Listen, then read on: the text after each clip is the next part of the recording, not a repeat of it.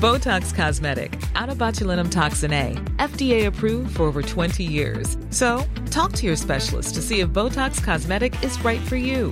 For full prescribing information, including boxed warning, visit BotoxCosmetic.com or call 877-351-0300. Remember to ask for Botox Cosmetic by name. To see for yourself and learn more, visit BotoxCosmetic.com. That's BotoxCosmetic.com.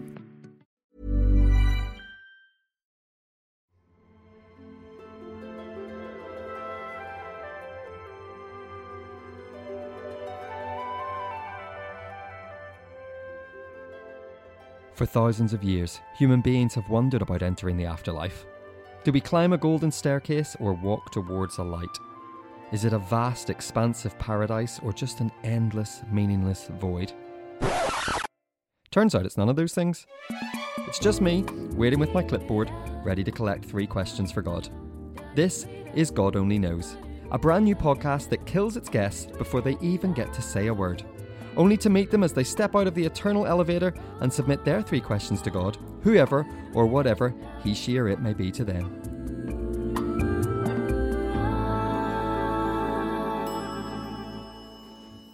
Joining me straight out of the eternal elevator is Patrick Kielty. Hello, Patrick. Oh, Matt, how are you doing? It's I'm good. How are you? I'm very good. I'm now, very good. um, on every episode, um, we the guests have to introduce themselves, so we have to fill out a bit of a profile about you. So, can I ask for Mm. your full name my name is Patrick Joseph Kielty. and your occupation? Oh, my occupation's, uh, I suppose it's a comedian, isn't it? I yes, I, I mean think not so. more than, but yeah. And uh, any notable achievements? What are my notable achievements? Um, I, am actually Dr. Patrick Kielty. You? Um, yeah, I was actually brought back to Queen's University and they gave me an honorary doctorate, for which I did more work for the honorary doctorate than I actually did for the degree. You can actually, uh, with a doctorate, Yeah. you can actually put that on your passport. No. So I can actually say, um, and if I'm ever on a plane and someone says, "Is there a doctor on board?" Hello. Just for a nosy, you can actually go and just look at a sick person dying. Oh yeah. I This mean, like, you've no way of helping him. But it's like, well, you asked, "Is there a doctor on board?" Oh, that doesn't look good to me. That doesn't look good. So that's what Doctor Kielty lets you do. Uh, notable achievements. I'm going to give you some. All right, hang on. Uh, multiple awards for all sorts of things. Com- um, sold out comedy shows. You present on Radio 2, The One Show, all sorts of things. Uh, you made a, a brilliant, I think your best work was a little chat show called Delete, Delete, Delete on BBC Northern Ireland, two series, RTS nominated. I, I, I think, to be honest with you, there was definitely it was the production that brought that up, Matt. Mm, yeah, yeah, yeah, yeah. Producer Matt White. I've got the certificates. Uh, and the uh, but um, but the thing that you've done most recently is you did a, an amazing documentary called My Dad, the Peace Deal, and Me, which uh, was remarkable. You won a Grierson Award, nominated for BAFTAs. It, it's a it's a brilliant piece of work. But you met Arlene Foster on there, and you said afterwards that you liked her Yes. because it was in a different context or environment, or I, I think that sometimes what you do is whenever you're a whenever you're a stand up, you you use everything as material, and mm. whenever you are a stand up that talks about the world, mm-hmm. so if you look at some of the the best comedians that you've ever seen, they're people like you know like Steve Martin and Martin Short Yeah, yeah. create a world and they bring you into their world. Yes. Harry Hill brings you into his world. Yes. I was always I started out compere in a comedy club, so therefore you're t- talking about the outside world, and so you almost always see people as material Mm, and you see so so you don't see Arlene Foster the person you say well that's the leader of the DUP Yeah. what are their policies what do I disagree with Yeah. she is the face of that and therefore I should be trying to mentally target what that is Yes. and then whenever you sometimes meet the people yeah, you realize that that I, I, I liked Arlene. I mean, Yeah. if I go through what her party represents and the mistakes I believe that they're making in Northern Ireland at the minute, Mm. there are many. But I can't. And maybe some people say, well, that's a cop out. You, you can't separate those two things. you have to, don't you? I think you have to separate those two things. Otherwise, we're not humans anymore. Well, you see, I don't know. It, it, it it's a thing of, it, you know, people talk about Tony Blair, and, Yeah. and you know, I met Tony. I remember interviewing Tony Blair in Downing Street, Wow.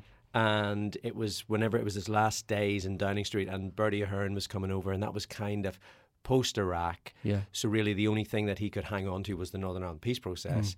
and I was told I was going to interview him for the Downing Street podcast, the website. Wow. This is before podcast. Yeah. And I assumed I was going to be in a room with him, Yeah. Bertie Ahern, and just and a mic. And because it was his last days, he had a film crew following him around. Oh wow. Because it was Bertie Ahern, it was the Irish Prime Minister, first time an Irish Prime Minister had uh, addressed both houses, both chambers in the UK. He had an entourage of about 30. Wow. The double doors open. I'm looking out over Horse Guards Parade, and 60 people walk into the room. No. And the guy who said, who had teed me up for it just to be like a, a podcast chat, Yeah. went off you pop. At which point you think, do I say what I was going to say? Oh my goodness. Or do I not? And um, and also just much more aware, I guess, of the people around then, and, and being more so like because because for example, like so so you have an agent, you have you have a, a team of people like anyone who does what you do. Um, it, I would feel very different doing something like this if and and your agent is lovely, she's one of the good ones. But if she was standing there, this becomes a different interview. really different. So with two national international leaders and all their people, And all their people. And there was a guy from the BBC that I knew, a reporter, and he was in the corner. And so I started a- I started just asking him a couple of underarm questions. Yeah. You know, just yeah. Oh well, you know, I never thought, you know, that I would actually see Martin McGuinness and, and Ian Paisley together. And you could see them looking at me going, Is this guy a competition winner? These questions are just so inane. yeah, And then I said, So what's the difference between Iraq and Northern Ireland? Because obviously, you know, you're fighting terrorists in Iraq. Yeah. But in Northern Ireland, we some people would call people who are terrorists, those people are now in government. yeah. Is it just a case of Iraq is IRA with a Q on the end? and the guy from the BBC is in my eye line, and I, I see this double thumbs up. and then I said, because really, you know, I feel that what you've done there, hmm. and you, so you've made peace and brought terrorists into government, and that's how you create a peace. Hmm. Um, over there, though, these people are still the bad terrorists, and do hmm. we have good terrorists and bad terrorists? And I was meant to have 20 minutes with them. Yeah. And, I- and this guy just walks into their eye line and he's over Tony Blair's shoulder and he's kind of going, sort of wrap it up. And I said, Well, today's not a day for speak bites, Prime Minister, but Yeah. I can feel the hand of security on my shoulder. Wow. And I continued, and I think I got about 15 minutes out of them. Wow, that's amazing. But challenging Tony Blair Yeah. on what I thought was wrong. And then two days later, I get a handwritten note from Tony Blair in through the door to say, Dear Patrick, can I just say you're in the wrong job? Your interview was, you know, No uh, way. yeah, and said, um, and then this is classic Blair. So, so what he said was, I believe that uh, you were so incisive on this because, like me, you care about Northern Ireland and the Ooh, people. still campaigning. And- and there you go, and the, and the face, right? But but it's that thing of separating the person Yes. from what they've done and how you maybe disagree. Yeah. and I find that really difficult. It is really difficult. It's really difficult. Um, let's let's move on into what we're here for. That's fascinating. Uh, is death something you think about a lot? I started thinking about death when I became the age that my dad died, Okay, and how was that? forty-five. Wow. So that's a few years ago. Yeah. So up until then, you kind of think, and at that point, um, I then became a dad. Yeah. So suddenly you realize, you think to yourself, okay, I'm 45 and I'm, you know, a parent here now, and and isn't this great? Life's going to go on forever. Yeah. And then you realize you've outlived your father, Yeah. and maybe life doesn't go the way. You know, I remember after my dad was killed, and I went to see my aunt who lived in America, and she said, um, "I think you're dealing really well with this. We're really proud of you." But, and she's from South, uh, she's from West Virginia. So you're out in the port, just like a classic cliche. The sun's going down, and she said, "You know, Patrick, the thing about life is, you may not just have had your quota of shit yet." And at that point, you think to yourself, oh, Mm-hmm. because I kind of thought that because my father is murdered, if I actually get over this, this is my life challenge. That's it. and Yeah. that's it. And then suddenly you realize, no, no, no, no, no. The odds of something good or bad happening to you again are exactly the same Mm. as before he died. So I think there, there's always that mortality thing. Yeah. I think about it a lot. Well, I'm going to kill you Yep. on okay. this. Is that all right? Yep. I find that Make in- it quick, Matt. Uh, Well, let's see. Let's see what happens. I'm going to spin the spinning wheel of death. Are you ready for what's coming? Mm. So this is how this is what's brought you to the entrance of eternity. So all sorts of options. You might have been stung, crushed. There's a mechanical bull up there. Piers Morgan See appears. Piers Morgan. Yeah. Piers Morgan on a cruise ship. I know, right? This is kind of the death version of Cluedo, isn't it? Piers Morgan on a cruise ship with the lead piping. Well, you got hit by a mechanical bull uh, at Wembley Stadium. I mean, th- that's a fairly good way to go. It's a way to go, right? I mean, it, uh, no. Is this during a match? well, I was going to ask you about this because you've done soccer aid Oh God, I have done soccer. for quite a few years. Uh, well, I, I did, and then I couldn't do it because one of the boys was uh, uh, was being born around the same time. That's as right, yeah. second son, and uh, and then Nicky uh, from Westlife, Yeah. who was a goalkeeper at Yeah, yeah, Leeds, Uh, he came outfield, went in, and he's done really well. And Yeah. then you don't get the call again. so you still like I, I love I love that Charles de Gaulle line where I think it was de Gaulle that said the cemeteries of the world are full of indispensable men hmm.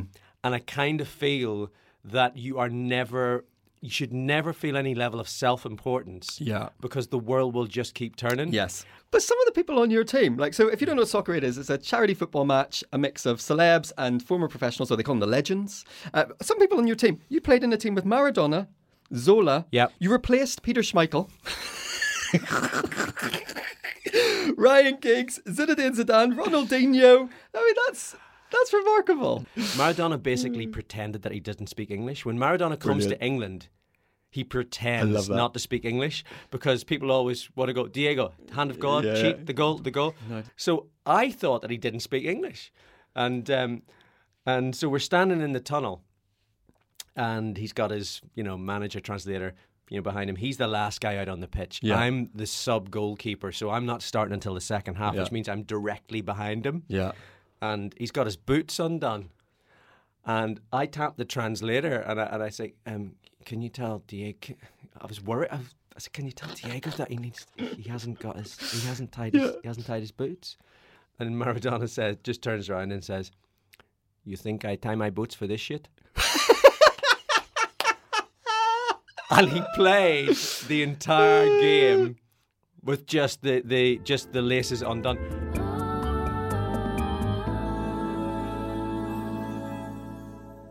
Okay, let's move on. So, Patrick, you've got three questions for God. Let's have your first one. Why do you pretend to be real?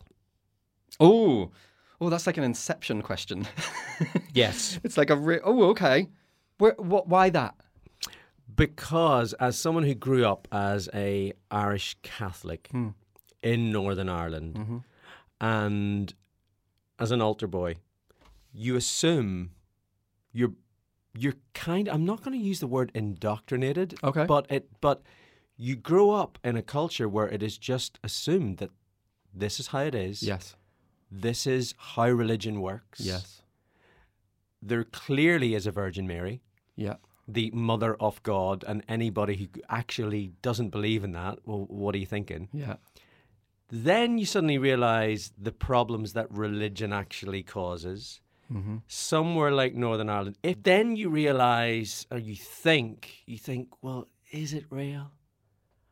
And then you believe the theatre of religion mm. is very much like the theatre of show business.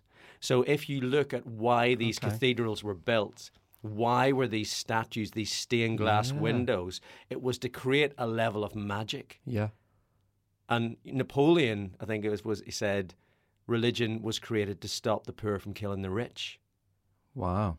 So if you think about it, don't, don't worry, don't worry about what's going on now. Yeah. Yeah. Yeah. In yeah. the next life. Yeah. Yeah. Yeah. Yeah. Yeah. So so I, I I struggle with it. Yeah. And I know I'm a hypocrite with it.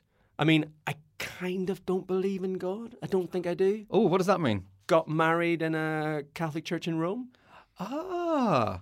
So so I'm like I'm a genuine hypocrite. So why did you get married in a church? because basically we we we didn't want anyone to find out, And so, if you're thinking about an organization, if you're thinking about an organization that could actually keep a lid on on a story, I mean, who better than the Roman Catholic Church to keep some of their papers? I'm assuming you didn't tell them that whenever you booked it. well, that's the thing. No, but no, but I genuinely am a hypocrite, and that's why I'm not going to heaven. This chat with God, well, this this chat with God, well, this We'll chat with God, that. if He exists, will never take place. um, so, so uh, you've said he a few times as well when we talk about it. So, is that your image of God? Is your image of God the fairly stereotypical white beard, white hair old man? My my uh, image of God is I, I quite like the Holy Spirit Okay. as an idea. I believe that sort of uh, uh, the Holy Spirit is kind of the Cantona of God. Go on. It, he's he, he's kind of he kind of is God, but but he's he's sort of he's here. There used to be a chant of mine. He's here. He's there. Yeah. He's everywhere. So um and so I I, I think that uh, the the Holy Spirit sometimes gets a bad rap in this because we actually see God as you know that the old man, or we see him as the young white man growing up in the Middle East because that's believable. Yeah. So I so I I, I, I kind of see God more as as the dove from above. On, Oh, okay. On, um, Oh, okay. On Bob and Vic. Yeah. Um, you said about um, you don't really believe. Are, are you? How do you define? Or I mean, you don't have to define, but if you were to define your position, are, are you an atheist? Are you uh, what, what? How do you define yourself? I I I believe in spirituality. Okay. I believe that um, people praying to a higher version of themselves, which by definition, a higher version of yourself is a god. I think that's fine. Mhm. So I and, and I think you have to sort of work out yourself. Like my mum kind of looks at me now in a sort of a disappointed way. You know, he's not going to mass anymore. You know, she look. I don't think he believes in. He doesn't believe in God. And I just said to her, I said, look, mum, if you believe in God and you believe in heaven and you love me, I'm in your heaven. I'm going. I'm essentially going to be there by default if people who believe in God. So I'm sort of hedging my bets. That's good. That's a good thing to do. Um, if God was real, uh, what? How would you know? Or what would God have to do to be real? I, don't know. You know, you know. I, I actually, uh, I don't expect very much from the God that I don't believe in. Yeah.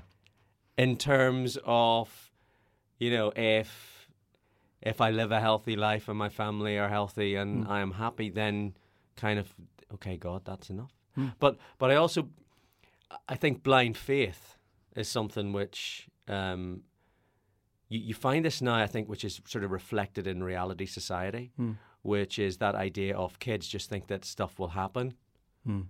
and I think that's kind of a form of religion, hmm. which is, well, I don't have to work on anything. I mean, that's going to just happen. And so I will always say your chance will come, but you have to be ready. Yeah. Which is a bit like the conversation with your aunt. Yes. You hit that moment when you go, I've had my quota of travesty and devastation and disaster, and your aunt cuts through that and says, You haven't hit that. You haven't hit that quota yet. Maybe not. Yeah. And who knows what the quota is? Yeah.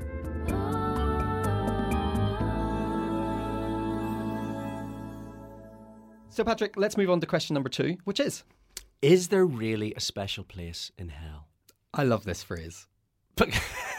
It's like, it's, There's a special place in hell for Brexiteers. Well, There's a special yeah. place in hell for people that are holding on to who don't want Brexit. Well, Don- Donald Tusk was the most famous one recently. Donald Yeah. Tusk and Taylor Swift are the two. He he said, um, although again he was he's often misquoted because he actually said there's a special place in hell for those who promoted Brexit without even a sketch of a plan of how to carry it safely. Yes. And I believe that Taylor Swift said something very similar. She almost almost as poignant. Uh, she was actually quoting Madeleine Albright, who said there's a special place in hell for women who don't help other women. You see? Now, I kind of think of all the people that are actually going to be in hell, is there a special place? Is there a VIP place? Is there a place where it's like, well, no, hang on, that's the normal suffering. But hang on, come in here. And I mean, you know, this is where the fun is. So there is a hell, is there? I, I, I mean, I think there's hell on earth exists. Um, I, I think there could be a hell. Um, in actual fact, I'm not sure. Well, I think if you, t- Richard Dawkins recently said that he thinks that religion is a good thing. Yeah, I read this. Yeah. And I found this, I think, ooh, has Dawkins found God?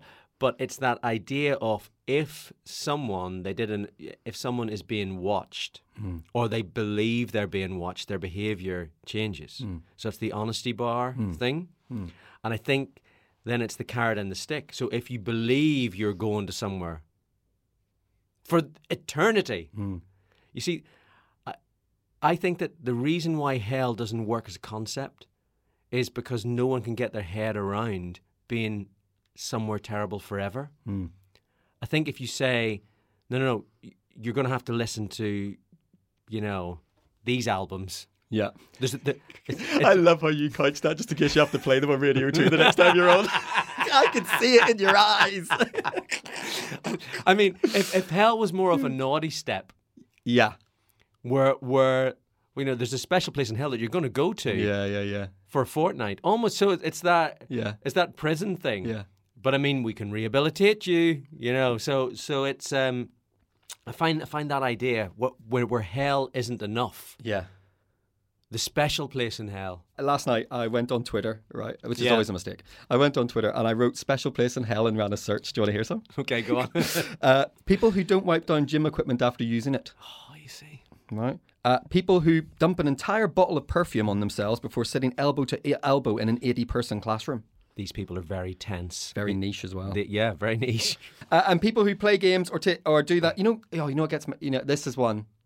Uh, you know when people do like speaker calls, Yes. like what, like hold it to your ear, get some headphones, do something. Just don't like you're FaceTiming on the train. There's a level of volume that exists in America, which is essentially everybody speaks at a volume and a, and a level of confidence that you cannot sometimes ignore their conversations. And I, I, I was trying to work out why that is and how it works. And it's a thing, whenever we're speaking, and listeners will know this, that you can actually hear what we're thinking and what we're thinking next because in this country we um uh, and Irish people do it too where we speak and I was I was thinking of and you hear them think Yeah.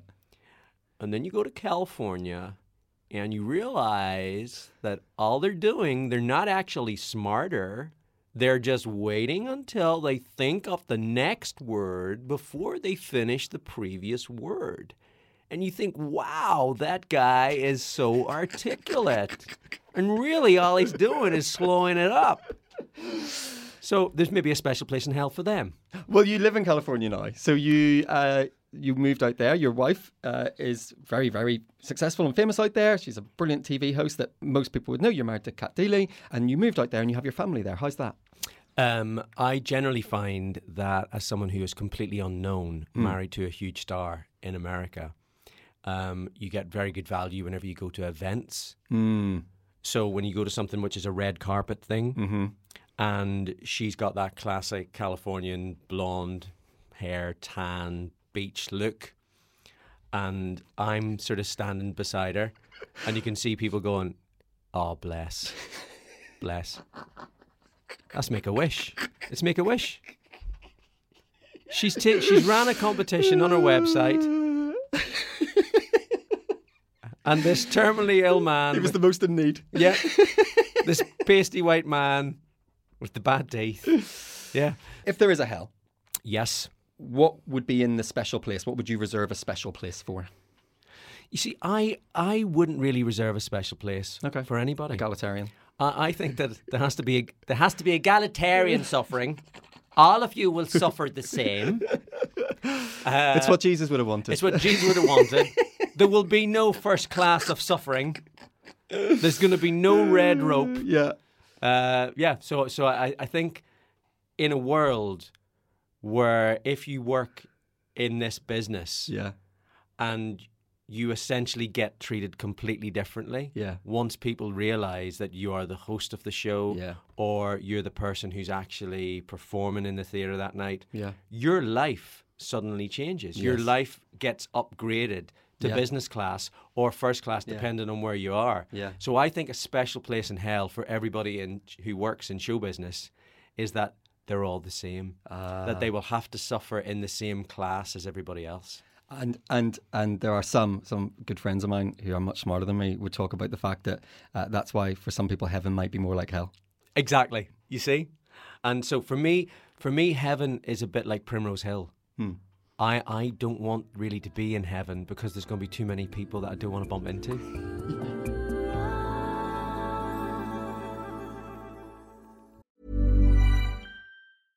Selling a little or a lot? Shopify helps you do your thing however you cha-ching. Shopify is the global commerce platform that helps you sell at every stage of your business. From the launch your online shop stage to the first real life store stage, all the way to the did we just hit a million orders stage. Shopify is there to help you grow. Shopify helps you turn browsers into buyers with the internet's best converting checkout. 36% better on average compared to other leading commerce platforms because businesses that grow grow with Shopify. Get a $1 per month trial period at shopify.com/work. shopify.com/work.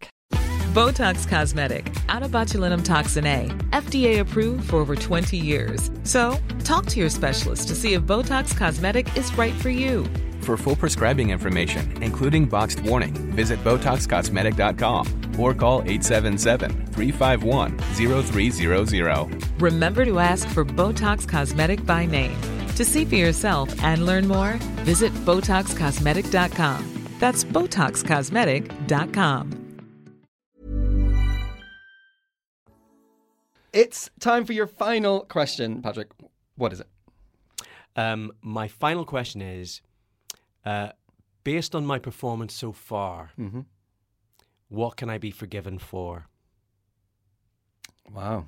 Th- th- this is essentially the idea that people are judged by their body of work. Hmm. You know, and I, I do it too. I mean, Phil hmm. Spector shot a woman in the face, mm-hmm. convicted of murder. I still have his Christmas album. Yeah. That's really yeah. It, it's like people go, well, I mean, if you and if you look at all the artists throughout the uh, out the centuries that have Yeah. created, and you look at what they've done in their personal life, and people go, oh, but I mean, haven't you heard the music?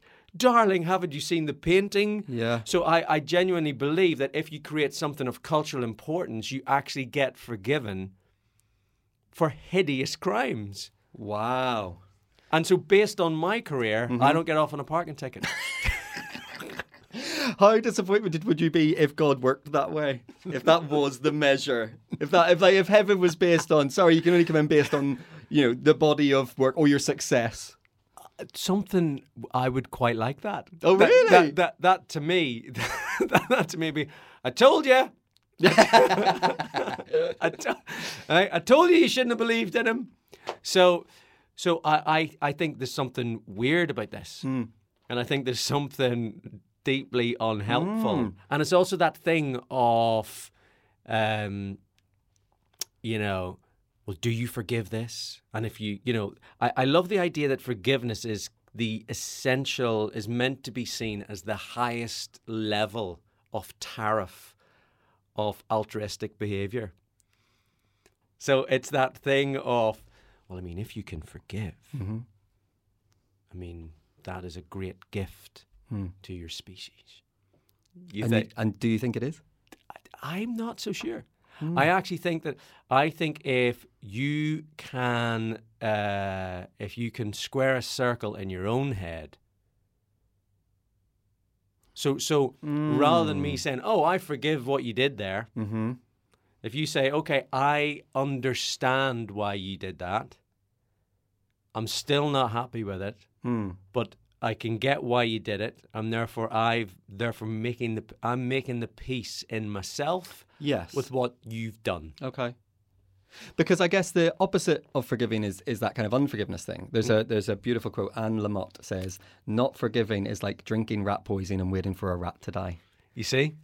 So there's something toxic about yes, carrying that. But what you're talking about is actually about releasing yourself from that. Yeah. Which I guess is a form of forgiveness that maybe doesn't have that what we want, which is the big hug and the right, and and so it's that thing of people always say, you know, oh well, you know, forgiveness. You you have to completely make your peace with the other person. You have to just make your peace with yourself. Do you find it easy to forgive? Do you hold a grudge? I tend not to.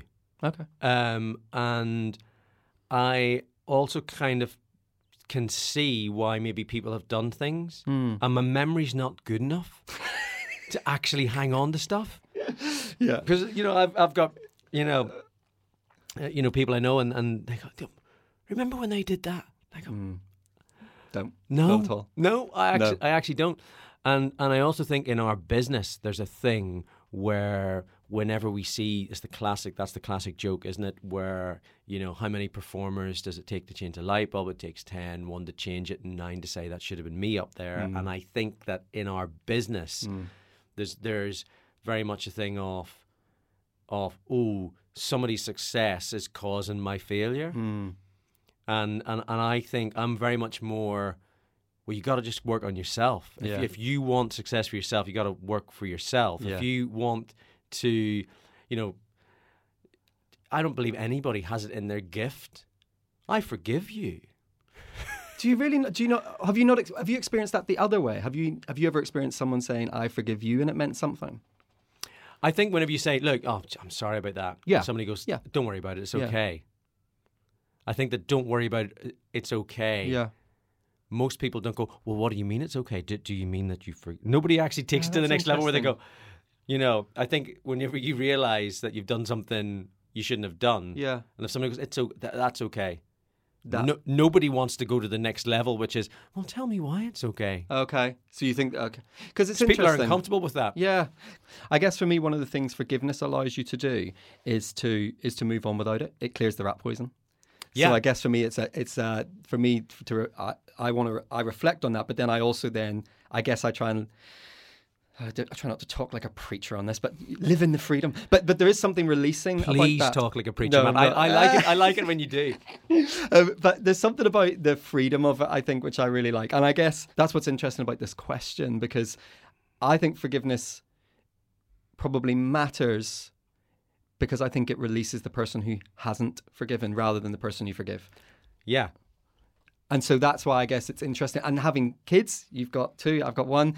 uh, I I always I also know the what it feels like then to have that moment when he comes and says, "I'm sorry, Daddy." And, and I mean, I, I, I know that when they say sorry to me, that they don't mean it. They, they, they, He won't remember anyway. That- yeah. If he's my son, he clearly won't remember. Do you find it easy to say sorry?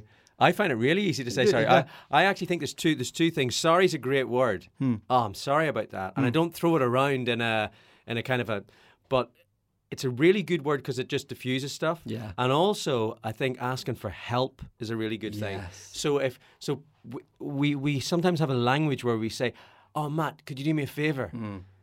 And before the sentence, the next sentence coming, you're going, "Oh God, what is he want?" Whereas if you actually say, to on my podcast. right. Paddy, can you do me a favor? Uh, I'm working on something. I could really use your help. You get the same result, Yeah. but it's uh, and you're almost asking for more, yeah.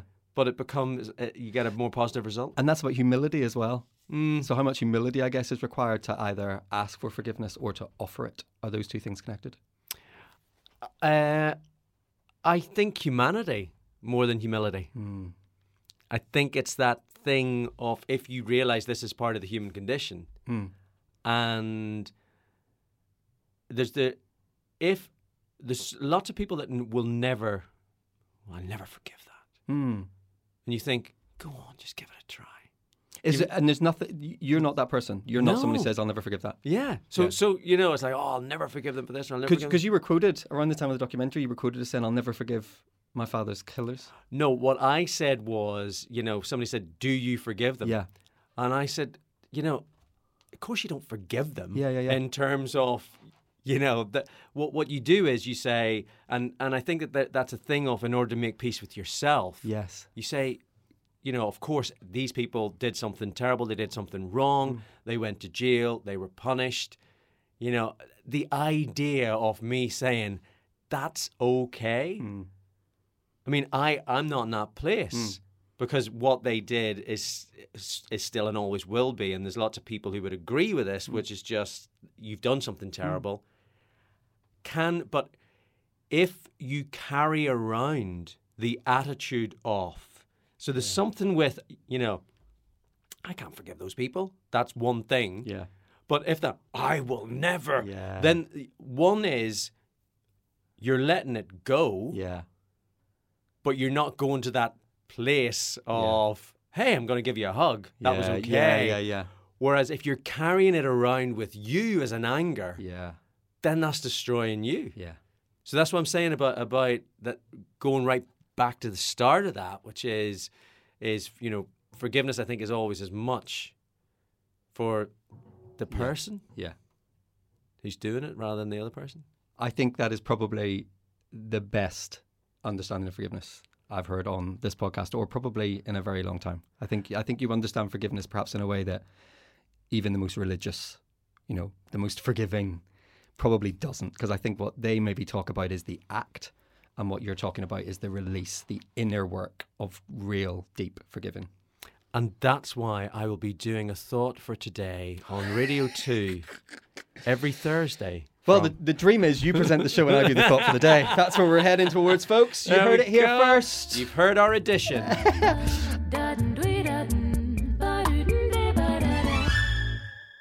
Patrick, thank you so much for being on the podcast. I really do mean that. Um, it's almost time to return you to the land of the living. Yes. But before I do, I need to know uh, one question. Uh, what do you think God would want to ask you? What would God want to ask me? I think He'd want to ask me why I made the first series of Love Island. and I think there's a special place in hell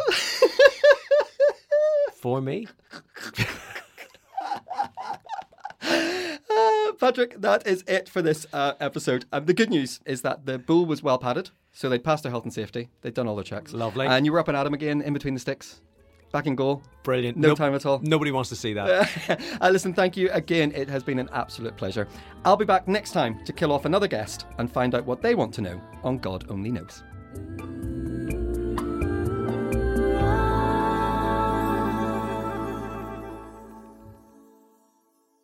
You need to know that as a boy who grew up, right, for the first bit of adult TV I ever watched was you interviewing people. I am more nervous doing this than I think I've ever been in my life. Matt, can I just say, if you've actually seen some of my early work and the standard, All of it. and and the standard that that reached, Matt, you shouldn't be actually nervous at all. You should I actually, am. you you should actually be thinking to yourself, ah, now being an interviewer, I realise how bad Paddy actually was No. in those days. No, this Therefore, is worse. no, this, this is my because I've also produced you, and I also know how good you are at it. That's the worst. If you were bad at it, then it'd be like, ah, this is fine, no problem at all. But the really annoying thing is you're really good at it. I don't mean to be name dropping and sort of clanging them on the floor here. Love that. Uh, interviewed Mel Brooks last Oh. Tuesday, Wow. and we actually went to his house. Yeah. and I had an intro written for him, like a really big Yeah, up yeah. interview, and he just started talking, and off he went. And that's we it? were 15, 20 minutes into the interview, and there was that moment where I thought, "Oh, do I? Do, what, what do I do now? Because I, where's my first question? Yeah. How, do I was? I was hoping." I was waiting for you in my ear, Matt, to go. okay, it's Paddy, fine, love Matt." Paddy. We'll actually put the we'll we'll put his intro in in post. I've rewritten the intro. I've rewritten the intro. I've rewritten it. It's- Just it's say on- what I say. It's on the screen now. it's on the screen now. I'm Ron Burgundy. Ah, I love I will say anything.